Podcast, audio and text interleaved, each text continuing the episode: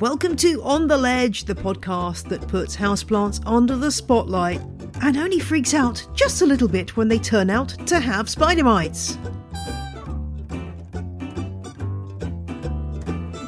I am your host, Jane Perrone, and in this week's show, I find out about a job that I think we'd all like to have. That's Rare Plant Scouting. I chat to Rare Plant Scout Jasmine Williams to find out more and to get her top tips on how to avoid disaster when you buy plants from overseas. Plus, I answer a question about what I consider to be the world's worst houseplant. Hmm, intriguing. My interview with Jasmine Williams, the Rare Plant Scout, coming up very shortly. But just first to say something very important, which is my new thing. I can't exactly call it a book because it's not quite a book. Houseplant Gardener in a Box is now out in the U K. It came out on the eleventh of October twenty twenty-three, and it's going to be available in North America from the twenty-fourth of October. So this is very exciting. It's a set of sixty houseplant cards. Each one has a gorgeous illustration, and on the other side, some text written by me with loads of nuggets of great information about how to take care of your plants. Plus, there's a booklet in the box as well, which has got everything from buying plants to choosing the right plants for your home and its individual rooms. And it's really exciting because I think this is a lovely thing that you're going to love to own or maybe buy as a gift for somebody, because it's very beautifully boxed and presented. So if you want to find out more about Houseplant Gardener in a Box, visit the website jane perrone dot com and you'll find all of the info you need there. And I'd love to know what you think of it. Now on to my chat with Jasmine. And if you've ever lusted after a wish list plant but just despaired that you can't find it anywhere, or been terrified of ordering from an online seller whose plant seems too good to be true, this is the episode for you. I'm sure you're going to enjoy this interview with Jasmine, where we get into the nitty gritty of tracking down rare plants and how to keep yourself safe and solvent when you're buying plants long distance. My name is Jasmine Williams. I am the owner and founder of the Rare Plant Scout. So I am an avid plant collector and enthusiast. I collect mainly rare plants, aroids um, in particular, and I also source these plants for people predominantly around the U K. Sounds like a fun job. I mean, that's everyone's dream, isn't it, Jasmine? Bit like getting to, to hunt out interesting plants, and you are doing that for other people as well. That sounds really fun. What does that actually entail? So as a Rare Plant Scout, I source plants for people, like I said, predominantly in the U K. So my clients and customers will reach out for me and they'll ask me to find a specific species for them. Sometimes it might be like a Monstera Albo, which is quite a generic plant in the U K now, or a type of philodendron. And this is predominantly because they either can't find it themselves or they're a little bit worried about getting it online.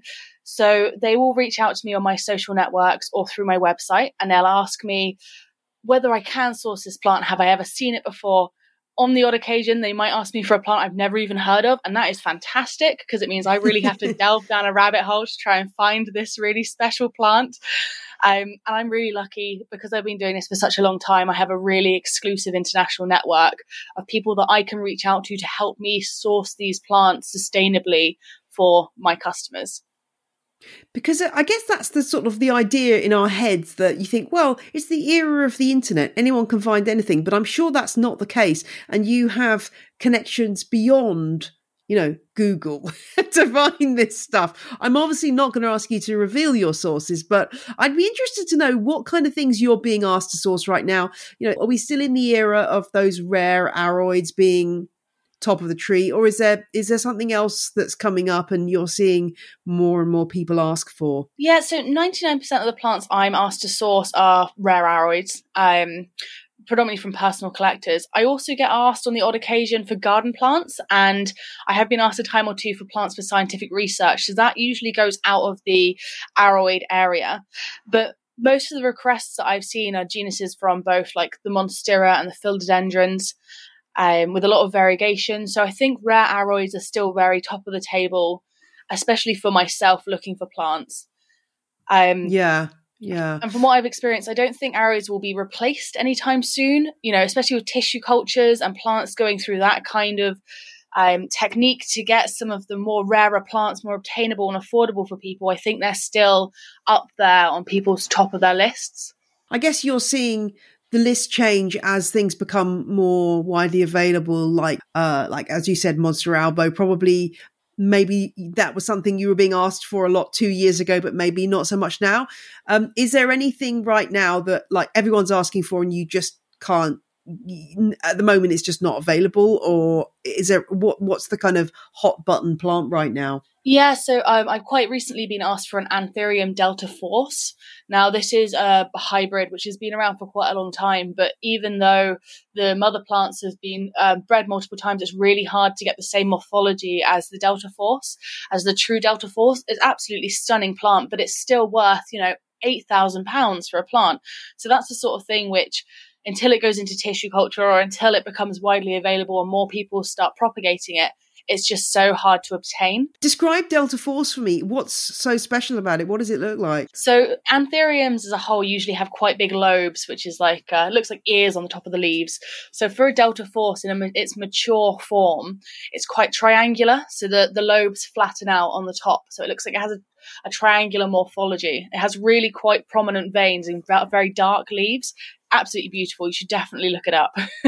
Okay. I think I've, yeah, I think I've seen this somewhere or other. It's definitely come past my eyes at some point on, probably on Instagram. But uh, I mean, and it's a cool name as well. Sometimes is that a factor? Am I being terribly shallow? Do you think that makes a difference? No, I think it does make a difference. There was um, a big thing with pink princesses a little while back, and a new variant came out with, with higher variegation. It was called a Pink Princess Galaxy or Marble. And as soon as that name changed and as soon as you could see a little bit more variegation that was speckled on there, a lot of people then wanted that plant. Um, and unfortunately, there is a lot of mislabeling with that because people want to sell the plant for more money. Uh, but yeah, I think I think names really do make a difference when it comes to buying plants. Yeah, I always remember talking to a seed, a vegetable seed catalogue, and them saying, you know, it really makes a difference. The name, you know, we've changed the name of something, and, you know, sales went up from literally nothing to like went up five hundred percent just because they changed the name to something a bit more. I think it was a lettuce. And, you know, people just are, are really into a good name. And I'm certainly one of those people. I remember the, there's a, there's a, a lettuce called Drunken Woman. And I just thought, I've got to have that lettuce, right? And I'm yes. sure it's the same with houseplants. Um, so, what is it that makes people come to you rather than trying to source things on their own? So I think it can be quite difficult and very daunting to source plants, especially if you're, you know, looking for something really expensive or you're inexperienced in the areas. There are just so many places to look. So some of the biggest platform for plants in the U K is like Etsy or eBay, or you can go on social media for Instagram and Facebook, you know, where these plants are probably quite quite easy to source, reasonably priced, and you can get a good deal, but you're also risking getting a plant which might be, you know, pest damaged, it could be diseased, it could have all of these problems. And unless you know what you're looking for, especially if you're spending a lot of money, you could end up being ripped off. And I think for a lot of people, that's really, really frightening. And then on the other side of it, you know, if you go to a plant shop that you know is really well established, you're going to be paying quite a heavy price tag to get those plants. And they don't usually have the large variety that people are looking for or that specific plant. So I think coming to a plant scout, coming to me, it means that you know exactly what you want. You can say, I want X plant. I want it to be this size and this is my budget. And then I can just go off into the ether, do my little researching and come back with all these options, which are within those parameters if it is possible. There must be some occasions where you just go, I'm sorry, I just can't get that plant. There must be some things that just right now, even you uh, are are foiled. I think a big thing it comes down to is, is usually budgets. Um, you know, if someone asks for like a variegated gloriosum and they're going to give me a really low budget, I can't work with that. And there are also plants which are really hard to source. Uh, a lot of Alocasia are really difficult to ship because they're really unstable. So that's one of the, the species of plants that I find quite difficult to obtain for people. And I usually have to get them within Europe or the U K, which can take a little bit longer. You found the plant. Do you then arrange for that to go straight to the buyer? Uh, and what, ha- I mean, presumably you're using your expertise then to guarantee, or to as much as you can, you know, know that the plant's going to turn up in good condition and isn't going to suffer from, you know, being stuck in customs, because that's the other big fear, isn't it? Yeah. So I actually get all of my plants that I pre-order or have been scouted to my house or to my shop, and I will look after those. So I acclimate plants for three to four weeks. I make sure that they have no pest damage, that they have no root rot, that they're healthy and ready to be shipped on. And I, I do this because, you know, if someone's a little bit inexperienced, or even if they just don't have the time to look at, look after their plants in the way that they really should with an import, when they get that, if it dies or if it's been sent in bad condition, that's not really something that I want to be a part of. I want people to receive plants that are beautiful, that will thrive in their care. So I'd rather put the little bit of extra time in to make sure that it's nice for them. And if it arrives to me and it's not in the best condition, or it could be a little bit better, or if it has had an issue in customs and unfortunately it's, it's not arrived to me very well, I will then either refund that customer or I'll get another plant sent out for them, so then they can still have the plant they've looked for. Yeah, that sounds very reassuring. I guess for some people, you know, I mean, I'm guessing your customers are probably time hungry, but not necessarily, you know, have a, have a larger budget, and, you know, they can't spend the time spending months trying to find these plants, but but they can get you on board to actually source the plant, and that saves a lot of stress. I guess that's the the what you're offering. Yeah, exactly. And, you know, I've been very fortunate, and I've been very upfront with people and said, you know, this plant might take me three months to get for you, but I will be able to get it. This is the pictures of the plant. And people are really happy to wait for that plant that they've been searching so far for for so long, especially if it's, you know, a good price to them, because a lot of the plants that I do get can be very reasonably priced compared to the U K markets. Yeah, that's interesting, isn't it? I guess there's also is this price differential between buying uh, in the U K and overseas. This is, that I think, the big fear for a lot of people buying plants across international lines. What are the challenges in this realm? And have you got any advice for somebody who's maybe slipped up with this before and ended up losing their plants for weeks in customs? What are the problems and how do you tackle them? Yeah, so I think one of the most pre- prevalent challenges when it comes to buying plants internationally is finding suppliers that are reliable and trustworthy. Um, unfortunately, there is like a high number of scammers in the plant world. I know there is in a lot of different industries, but especially when you're dealing with people internationally and you can't go and look at their collection, you're not sure what you're going to be getting. So I personally had to go through a lot of conversations. I actually lost quite a lot of money before I found the right international partners to work with me that I trusted to source the plants for myself and for my customers. And that's just kind of the process you have to go through. You might get lucky the first time you do it, but to tick all of the boxes that I wanted personally, it took me a very long time. Um, and, you know, I think being able to get a a partner or an international supplier that has all of the relevant paperwork is also very important. You mentioned customs. So for the U K, we have DEFRA, which is the Department of Environmental, Food, Rural Affairs, and they check every single package that comes through with plants in them. So if I have a package of three hundred plants that come in, that's going to get opened. They're going to get to the very bottom of that. They're going to go through a quarter of those plants to make sure that they're healthy. They are what they said they are. They don't have any pests and disease.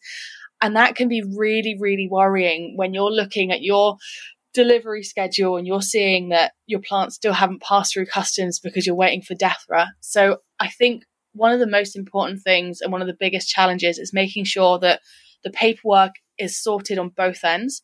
They've got their photosanitary certificates. All of the plants have passed through. And then when it gets to your end, you can actually pay for an agent. So the agent will help make sure that everything is in order and your plants are going to get through customs.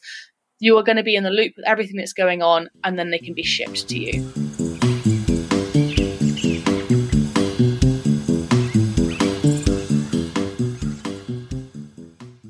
This episode is sponsored by BetterHelp. Life can be hard, and sometimes your brain does not do you any favours. If you've often lay in bed at night wondering Why can't I get to sleep? Why will my brain just not stop whirring? We've all been there. Therapy can help you work through issues that might be causing these kind of problems, but heck, who has the time to organise therapy? If you've been putting it off, then give BetterHelp a try.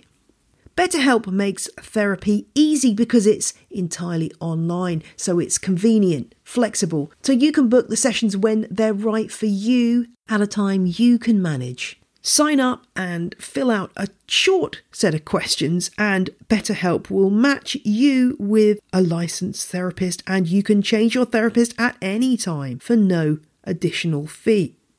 Make your brain your friend with BetterHelp. Visit betterhelp.com forward slash OTL today to get ten percent off your first month. That's BetterHelp. H-E-L-P dot com slash O-T-L. Back to my interview with Jasmine shortly, but now it's time for a soupçon of housekeeping.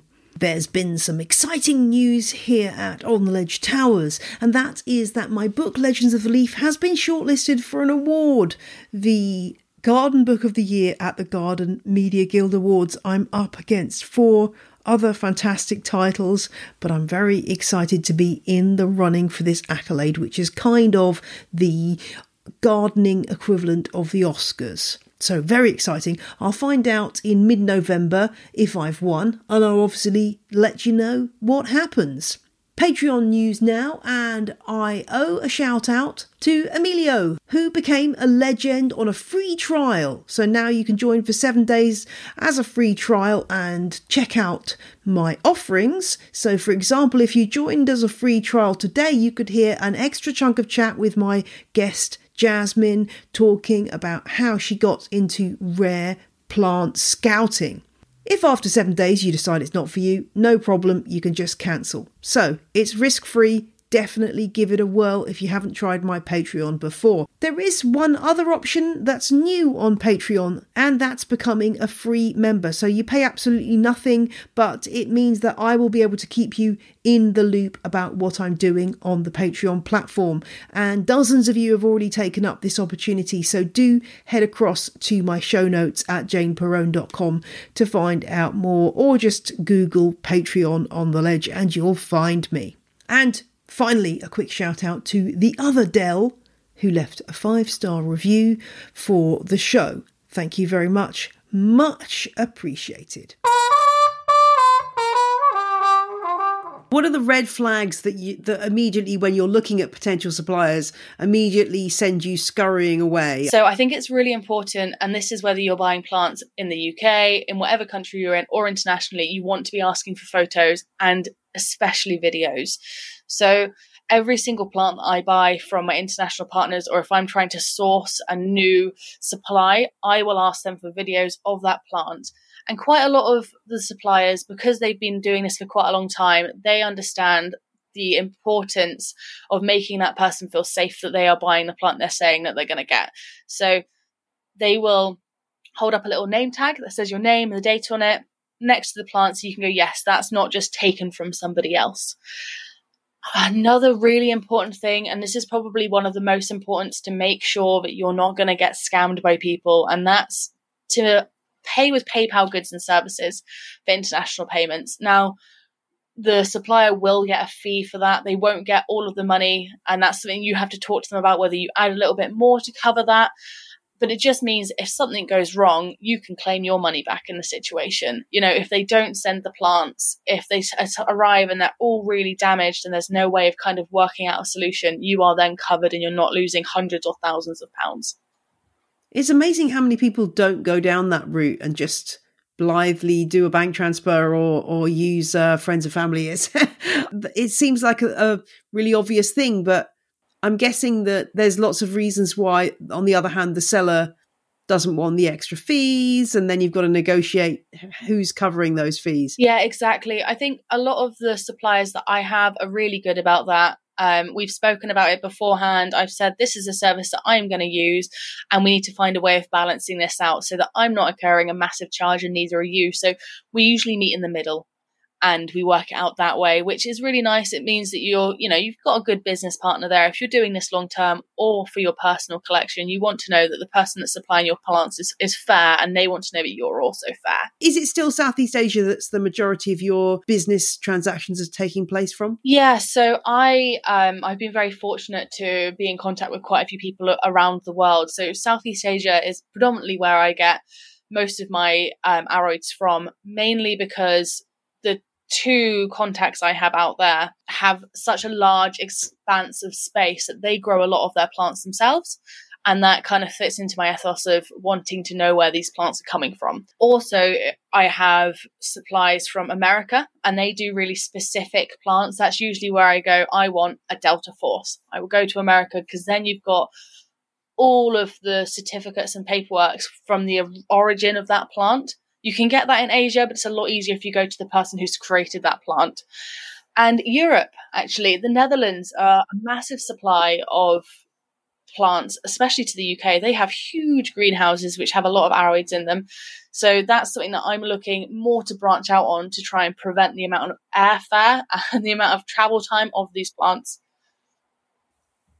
Yeah. Yeah, that's the thing, isn't it? And have you ever um, actually visited in person any of these nurseries? Have you had the chance to do that? No, I personally haven't. I know a lot of people that do go out and they do go to these nurseries, and it will be something that I do when I start to find more local European nurseries. But for the moment, I am doing everything kind of from my office. I find it a lot easier to spend the time looking after the plants here and being able to kind of find them overseas and bring them in than I do traveling to all of these places. I'm also trying to be very conscious with the amount of air miles I put in, because all of my plants arrive to me via airmail. I don't want to then be also flying out to all of these places. When you are looking at these plants, obviously we've talked a bit about, you know, ethical issues to do with plants, but obviously the other aspect of that is poaching that's going on in these plants' natural habitats. How do you tackle that issue and make sure that you're being as transparent as you can in terms of where the plants are coming from? Yeah, honestly, it's it's really, really difficult. I have personally done a lot of research into my suppliers and the people that I want to be getting plants from. I predominantly get plants that have been grown from seeds or seedlings or cuttings from their own collection, which is why I look for suppliers with, with large greenhouses. Um, I've been very upfront about my intentions to have a business that is openly against plant poaching with my suppliers.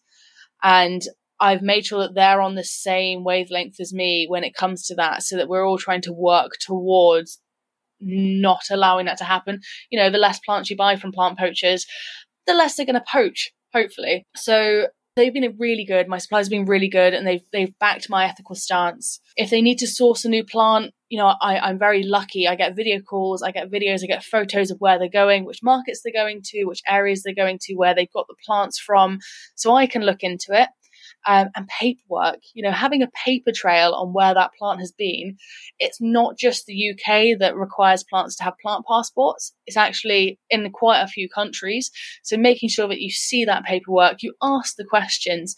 I think you really have to be a little bit upfront with people and say, do you know where this has come from? I am not buying this from you if you're not aware of where this has come from. Has it come from here? Because asking those questions is really going to help prevent those plants from being poached. Are your clients concerned about this stuff, or is it something where you have to educate the clients and say, yes, your friend might have been able to get this plant from somewhere, but actually I haven't been able to source this plant because it's not currently available from a supplier that I would trust, and so on? Yes, I've actually had a conversation with a, a long-term customer of mine quite recently who bought a plant from another supplier, and I had to kind of say, all of those plants are great apart from this one. Like that, that's a plant that I've not been able to source. I've been looking for for a really long time. There's been a lot of news about that particular plant being ripped out of this area. So I was like, you know, it might not be something that you think about because you really want this beautiful plant, but you really need to be aware about where your plants are coming from. And I, I don't think many people think about it. It's kind of the, you know, head in the sand. We're not around it. It's not something that's on the news all of the time. You really have to look and search to even know that plant poaching is a thing. I think a lot of people aren't even aware of it. It's not as big as animal poaching. It's not as out there. The information isn't readily available. So I think I, I try and tell as many people as possible. I, I let people know where my plants have come from. On my website very soon, there's going to be an entire page dedicated to plant poaching so that people can get information easily. Help out listeners here, because I know that I have so many listeners who get plants, some of them ordered from overseas, and have that deeply disappointing experience of either the plant turning up and being quite well bashed already, or it turns up looking great but very quickly deteriorates. And, you know, this process of acclimation, I think it's something that would be really useful to get some tips about. So what can you offer up for how do you make sure these plants get off to a good start? It starts off with where you get your plants from. So if you're going to get plants locally, so for me, within the U K is what I would call local to me. I like to give my plants an overall check for their health. So when they arrive, I check for pests, I check for root rot, which a lot of people don't think about doing. And if it passes all those checks, then I can, you know, put it in my cabinet for a week or two, keep an eye on it, keep it away from my other plants. If it doesn't pass those checks, you need to be communicating with your seller and going, this plant has arrived with root rot. I'm going to either send it back for a refund, send it back for another plant, or I can deal with this myself. So, you know, in the terms of pests or root rot, you would wipe your leaves down, you would trim the roots, and you would keep a very close eye on that plant. Um, you also want to keep it in a, a well-ventilated area to give it the best chance of acclimating. You want to have fans, a constant steady temperature, humidity. I sit mine around twenty degrees and a sixty-five percent humidity for plants I'm acclimating. And that should give you the best possible chance of a plant being able to thrive. If it arrives and it's in really bad condition, that's a conversation you need to have with a seller. And I, I think a lot of people need to be really confident when you're talking to someone about plants that they've sent. If they have accidentally done it, then they'll be more than happy to help you. And this is why, again, paying with goods and services is so important in case you do have a bad experience. For the international shipments, plants usually arrive bare root. So they arrive without any substrate on their root, potentially just wrapped in a little bit of moss to keep their roots from drying out during transit. So for me personally, I soak my plants, soak their roots for two days, one to two days in uh, room temperature water. And then I repeat the process that I do with my, my locally sourced plants. And I usually give those about a three to four week acclimation process opposed to like maybe a week. And then I'll look at what I want to do with them from there. When you say root rot, can you just describe for listeners what that actually means? So there are different levels of root rot. When you're looking at the roots of a plant, you want them to be quite plump and thick and happy. Uh, if the plant's roots start getting really stringy on the end, or if you're if they're really dried out and you touch it and it breaks off and there's just a really stringy bit, you need to chop that off. That's root rot. Another another um, area of root rot is when roots become black and squishy. So you do have to go through and kind of feel the roots. They can go a light to dark brown colour. And smell test as well, if you can. You want to smell it. And if it smells a little bit mouldy, a little bit musty, then you need to really check those roots. It might just be the substrate that they were in, but it could be that they've started to deteriorate and you need to get in and, and chop some of them off. Yeah, and I guess the sooner you get onto that, the better, really, because it's, it's only going to get worse if you leave it. one hundred percent. And it can really, really dramatically change the health of the plant so quickly. You know, that's their source of nutrients, their source of water. If they haven't got a strong root system that they can continue growing with, very quickly you're going to see the leaves start browning, going yellow, drooping. And that's, I think, a massive issue with a lot of plants is we don't tend to get in that soil, check those roots, and we're wondering why they look so unhappy on the surface. I see a lot of people who buy plants on social media and then it goes wrong and they can't get anything out of the seller. So they go on social media and have a good rant. What would you advise people in this situation, though, if it happens that you buy something on Facebook or similar and you don't get your plant or it's not in the right condition? I think there are definitely better ways of dealing with it. So it is always good to make people aware if you have a seller who is selling bad plants, but it's not usually a good idea to publicly out people unless you have all of the information. So a lot of the plant groups, especially on Facebook, are fantastic. You know, they have admins and moderators that are there to help. So I know that you can go to a lot of these admins and moderators on, on ninety, ninety-nine percent of these groups and say, I have had this issue with this seller. This is what's happened. Can I give you the information? Will you help me resolve this issue? I personally can't, and I've tried all of these things. And quite often they'll add as a, you know, act as a, a middleman, as a moderator, and they will help to get a resolution for that problem. I do know that sometimes that doesn't work. And I have seen instances where people have posted their experiences but not shared the individual that they've been bought off of, and it's been resolved. I think you do have to be very careful when you're outing people in case, you know, if you don't have both sides of the story, it's really hard to have a full picture of what's happening. Um, so I think reaching out to people is, is the first step.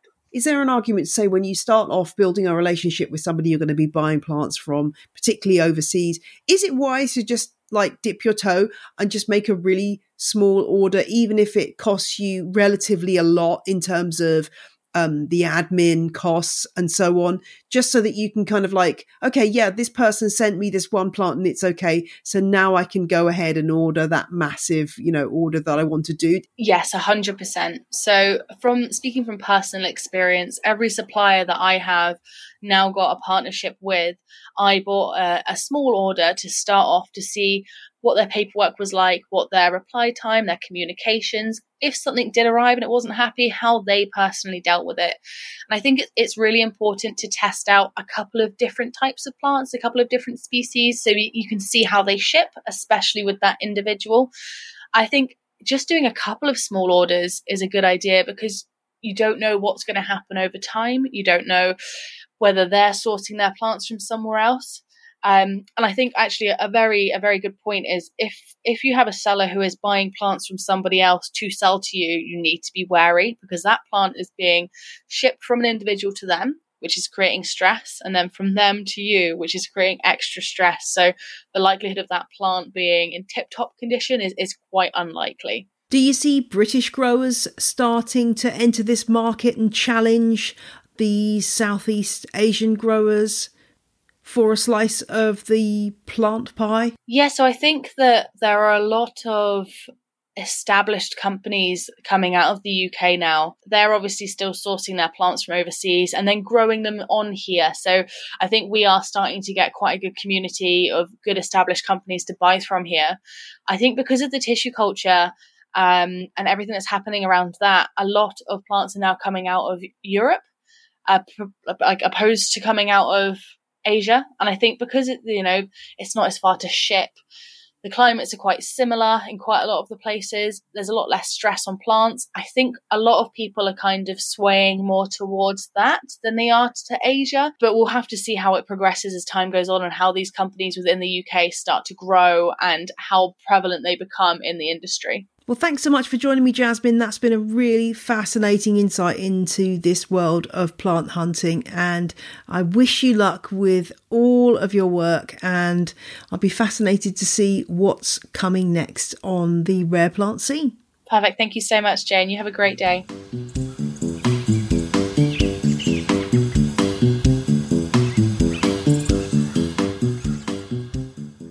Thanks to Jasmine, and do go and check out her website, rare plant scout dot co dot uk, and if you go to my show notes at jane perrone dot com, you'll find a full transcript of the interview plus some other useful links. Now it's time for question of the week, and this one came from TikTok. Yes, TikTok. And you'll find me there under the same username as Instagram, j dot l dot perrone, if you want to get in touch. This one came from Palm Tree Pam, who has a coconut palm that has turned brown. Several leaves are crisp. It's been watered and moved to the window, but Pam wants to know how to save it. So this is Cocos Nucifera, the coconut palm. And I said at the intro to this podcast that it was one of the world's worst houseplants, and I stand by that statement. Do not buy a Cocos Nucifera. Don't do it. Save yourself the money and the heartache. I maybe should give one small caveat, and that is if you live somewhere where Cocos nucifera either grows in the wild or has been naturalised, so we're talking about tropical places basically, places like the Philippines and some parts of Australia. Yeah, go ahead, have one outside, fantastic. But this does not make a good houseplant because it requires extremely high light levels and warmth and humidity that you probably most likely are not going to be able to offer in your home.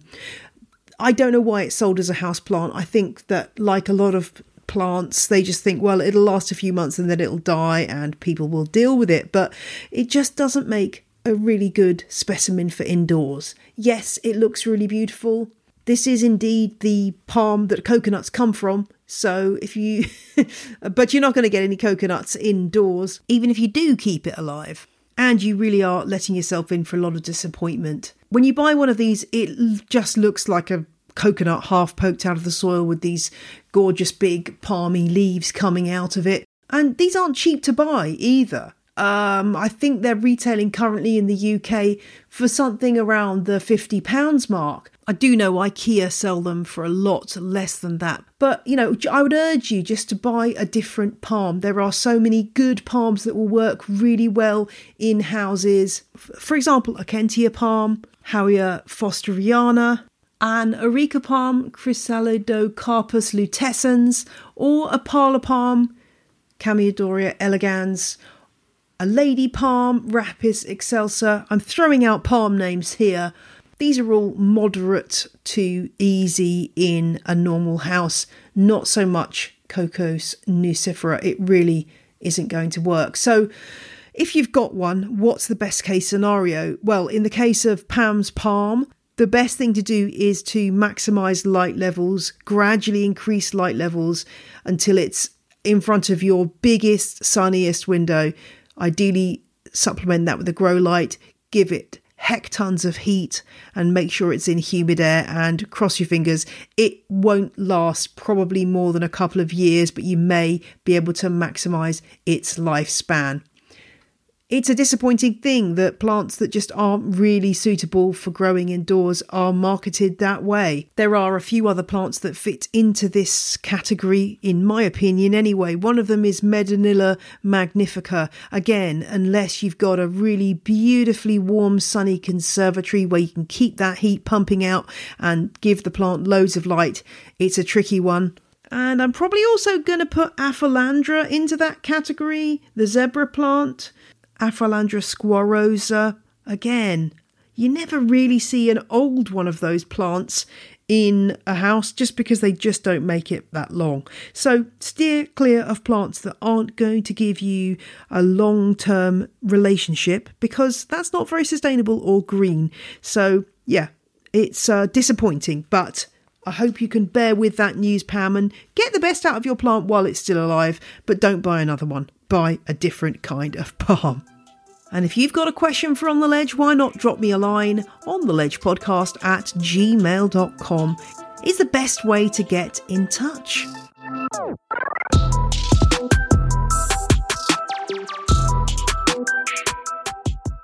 That's all for this week's show. I do hope you and your plants have a really lovely week, whether you're chopping and propping or simply giving a leaf a stroke. Bye! The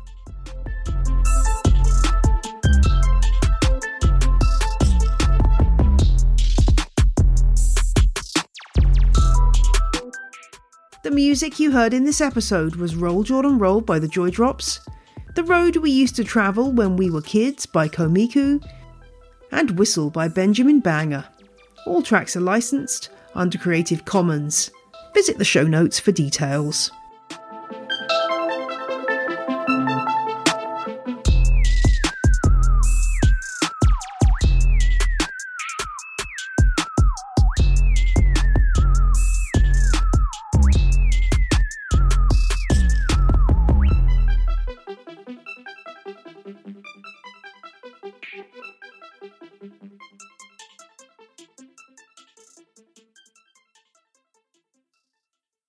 Spin your passion into a business with Shopify and break sales records with the world's best converting checkout. Let's hear that one more time.